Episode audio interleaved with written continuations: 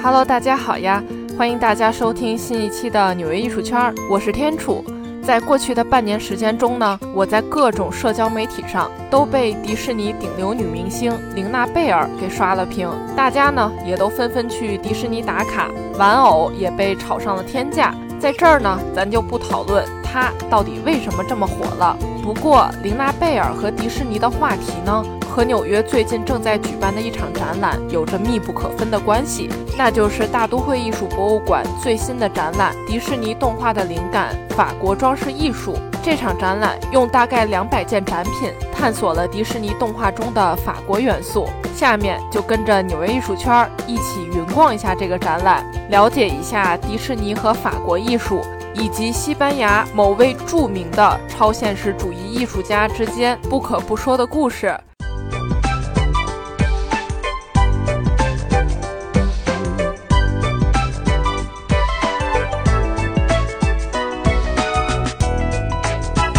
在这个展览中所展出的所有艺术品，以及迪士尼手稿与动画，追溯了迪士尼从欧洲装饰艺术，尤其是从18世纪法国宫廷所崇尚的洛可可艺术风格中获得的灵感来源。就比如说，我小时候就觉得，哎，无论是《爱丽丝梦游仙境》，或者是《美女与野兽》，怎么迪士尼中所有的物品皆可拟人化？就比如说会说话的茶壶，会唱歌的烛台，哪怕现在年纪已经奔三的我呢，也丝毫不觉得幼稚和无趣，反而会觉得，哎，这真的太有意思了。那这个展览展出了包括一百五十多件工艺美术与纸上作品，四十多件来自十八世纪的欧洲装饰艺术品，涵盖了挂毯、家具、发条钟、瓷器等等类别，以及来自迪士尼档案馆和博物馆的精选电影片段。从灵感来源的艺术品，到迪士尼最终输出的动画草图，再到最终的动画呈现，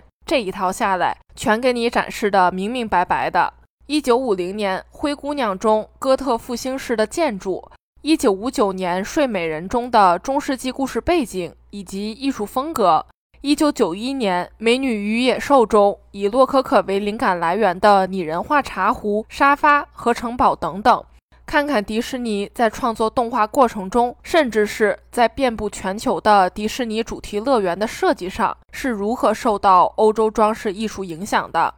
这话又说回来，一个土生土长的美国动画公司，怎么能受到大洋彼岸欧洲艺术的影响呢？这件事儿还要从迪士尼的创始人华特·迪士尼说起。华特·迪士尼一九零一年出生在美国芝加哥市。之后，在密苏里州的一片农场上长大，在这里呢，只有数不清的动物、蓝天和绿色的植被。那身为家里的老四，华特·迪士尼小时候呢，倒也不用使劲去帮忙干农活，他呢，就有事儿没事儿就跑到附近的池塘去游泳，和田间的小动物一起玩耍，在树林中游荡，没事儿也看看漫画书、画画画什么的去消磨时间。不过后来，家里的两个哥哥离家出走，父亲也因一场病而倒下了，家里没有了顶梁柱，也不得不把农场卖掉了。一九一四年，第一次世界大战爆发了，当时年仅十四五六岁的华特迪士尼呢，特别想要跟着哥哥一起去入伍打仗，奈何未成年，人家也不要他，所以呢，也就没去成。一九一七年。一位同学告诉华特迪士尼，现在这个美国红十字救护队呢，正在招募年满十七岁的志愿者。于是他就悄悄地把自己的出生证明文件上的一九零一年改成了一九零零年，就这么算是勉强符合了十七岁的要求，加入了救护队。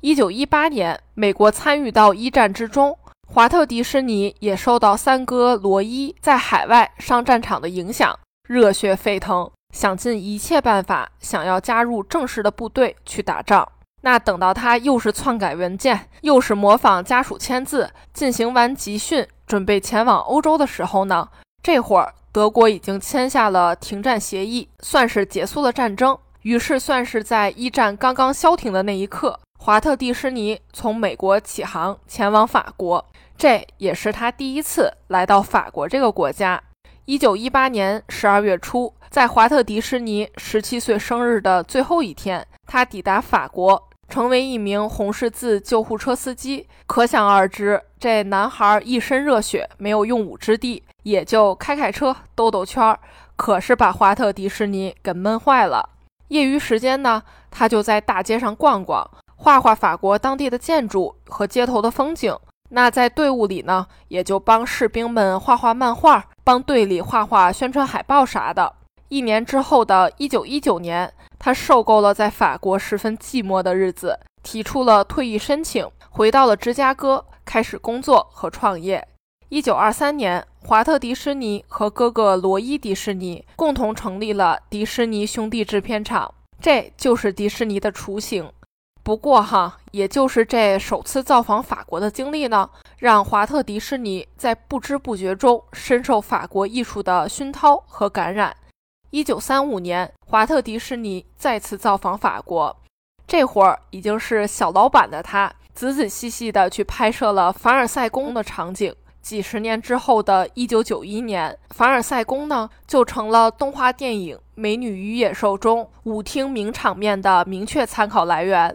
那除了动画受到法国艺术的影响之外，迪士尼乐园这个奇幻之地的成立呢也是如此。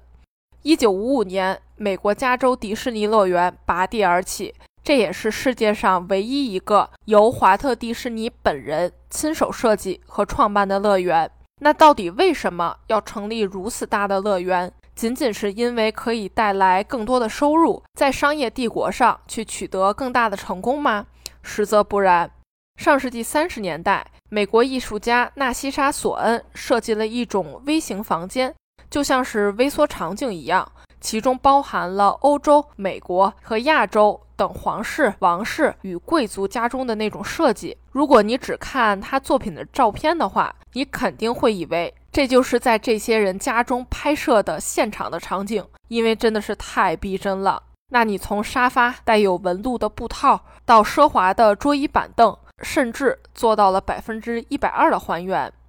一九三九年，这些微型场景在旧金山展出的时候，引起了华特迪士尼的注意。这些小房间呢，看似就是为了那些没有办法出国旅行的美国人量身定做的，逼真程度呢，绝对能直接把观看它的人的那个思绪一秒钟拉回到这个真正的场景之中。这种微缩场景也一定程度上让华特迪士尼更加确定想要创建迪士尼乐园的想法。这种逃避现实的场景，能够让人的想象力自由飞翔。开启一场奇幻之旅，你仔细想一想，这不就是迪士尼乐园能够带给我们的感觉吗？那在这次的迪士尼动画的灵感法国装饰艺术中呢，大都会美术馆就展出了路易十五时期法国贵族的一个微型房间，从吊灯到花纹壁纸，每一个细节都是极其逼真的。再比如说，法国十八世纪洛可可时期的烛台，特别的奢华，也具有极高的装饰性，让人看着就不禁张大嘴感叹道：“真的太赏心悦目，太漂亮了。”然后呢，迪士尼的动画师就将这种金灿灿的、抽象的无生命烛台拟人化的变成了《美女与野兽》中烛台仆人卢米亚。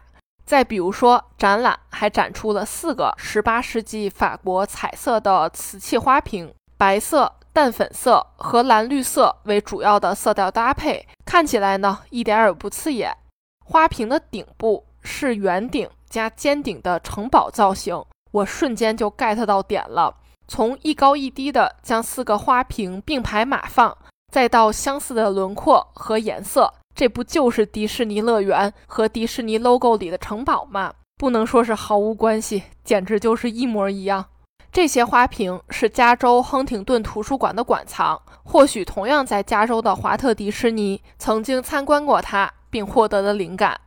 迪士尼的动画师们呢，在创作动画的场景和建筑的时候，受到了法国和德国建筑的影响。就例如16世纪中期，法国卢瓦尔河谷城堡群，这里的城堡呢，大多是法国文艺复兴式的建筑，以及19世纪德国著名的新天鹅城堡。其实小时候我在看迪士尼动画的时候，还真是从来没有注意过这些细节。没想到伟大动画作品的诞生，也和经典艺术有着密不可分的关系。迪士尼和艺术的关系不仅仅是动画创意风格借鉴了法国各个时期艺术流派的风格，更是曾和西班牙超现实主义画家萨尔瓦多·达利展开过一场跨越六十余年的合作。这个故事呢，也是特别的精彩，听我慢慢的为您讲。刚才咱们说了，华特·迪士尼是一九零一年出生，那达利呢，是一九零四年在西班牙菲戈雷斯出生。在海边小渔村度过了童年时光。那两个人的童年呢，都是比较波折的。在达利出生之前，他的父母还曾经有过一个孩子，不过这个孩子在不到两岁的时候就不幸去世了。九个月后，达利出生。然而，这个家庭还是沉浸在丧子之痛中。父亲在达利成长过程中呢，也从来没有给过他好脸色看。甚至还把五岁的小达利拽到已故哥哥的墓碑前，不停地给他灌输“你就是你哥哥转世”的概念。这也给小达利留下了不可磨灭的伤害。华特迪士尼小时候呢，父亲也曾逼他去打工，表现得不好呢，也会挨揍。那两个年龄相仿、经历相似的大师，在上世纪三十年代的时候，一个人在美国为全世界的小朋友。创造出了梦幻与童真的世界。一个人在欧洲创造出了超现实主义风格，并挥舞着旗帜，不断的壮大队伍。一九三七年，达利前往好莱坞，接触到了美国艺术圈和电影圈，也就此认识了华特迪士尼。达利当时在给好友的信中呢，就称华特迪士尼是伟大的美国超现实主义者。在一九四五年的一次晚宴上。达利和华特迪士尼一拍即合，打算共同合作一部动画片。于是，达利开始风风火火地进行故事脚本和手稿的创作，花了八个月的时间。不过，没过多久，这个项目呢，最终还是没有步入正轨，就没有然后了。因为迪士尼在二战后呢，曾经一度陷入了严重的财务危机。尽管迪士尼元老约翰·亨奇在之后还是产出了一个大约十七秒的样片，也借此机会希望能够重新让这个项目运转起来。不过，迪士尼在评估后还是砍掉了它。最终，这个名为《命运》的故事脚本、细节草图以及原创乐谱等等，就这样被压箱底压了几乎半个世纪，也就慢慢的被人们所遗忘了。虽然达利和华特迪士尼的合作呢没有顺利进行，但这俩人呢一直都保持好朋友的关系，直到两个人相继去世。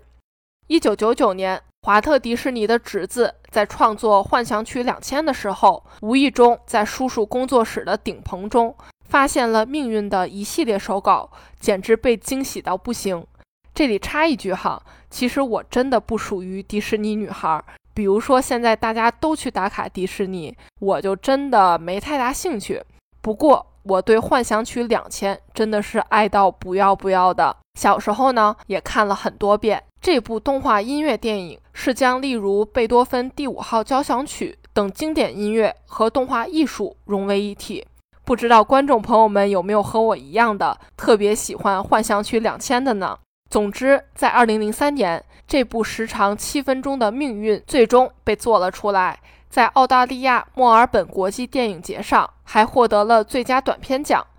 迪士尼表示，《命运》讲述了时间之神科罗诺斯爱上了一个平凡跳舞的女孩的伤感爱情故事。不过，达利在最初进行创作的时候呢，却表示命运是对生命在时间迷宫中出现问题的一种特殊表达。这两个解释真的是特别迪士尼和特别达利了，一个代表了美好的幻想，一个则是一贯对时间的疯狂的执着探讨。想象一下，命运中的女孩跳舞时的样子呢，十分的迪士尼，纤细的线条，优雅的动作。但是整个故事的场景转换却是显得十分的诡异，融入了许多达利名作中的元素。就比如说最著名的《时间的永恒》中扭曲的钟表，以及《圣母港》中建筑结构以及圣母像，甚至还有达利在一九二八年参演的奇幻短片《安德鲁的狗》中骑自行车的场景等等。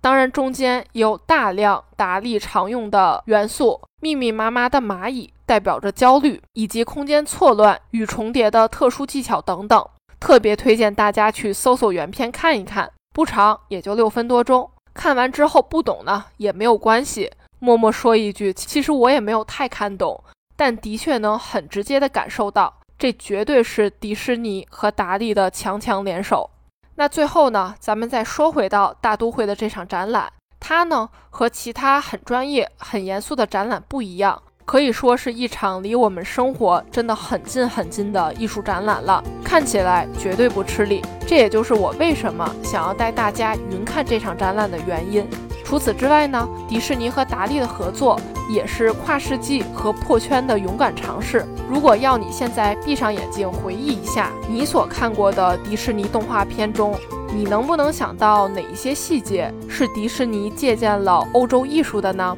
也欢迎留言说出你的看法。好啦，这一期的纽约艺术圈就是这样啦。我是天楚，我在纽约，下期见啦。纽约艺术圈中到底有多少不为人知的故事？这里是纽约艺术圈，我是天楚，我在纽约，带你唠唠纽约艺术圈里那些可可爱爱、奇奇怪怪的小故事。希望你也会和我一样爱上。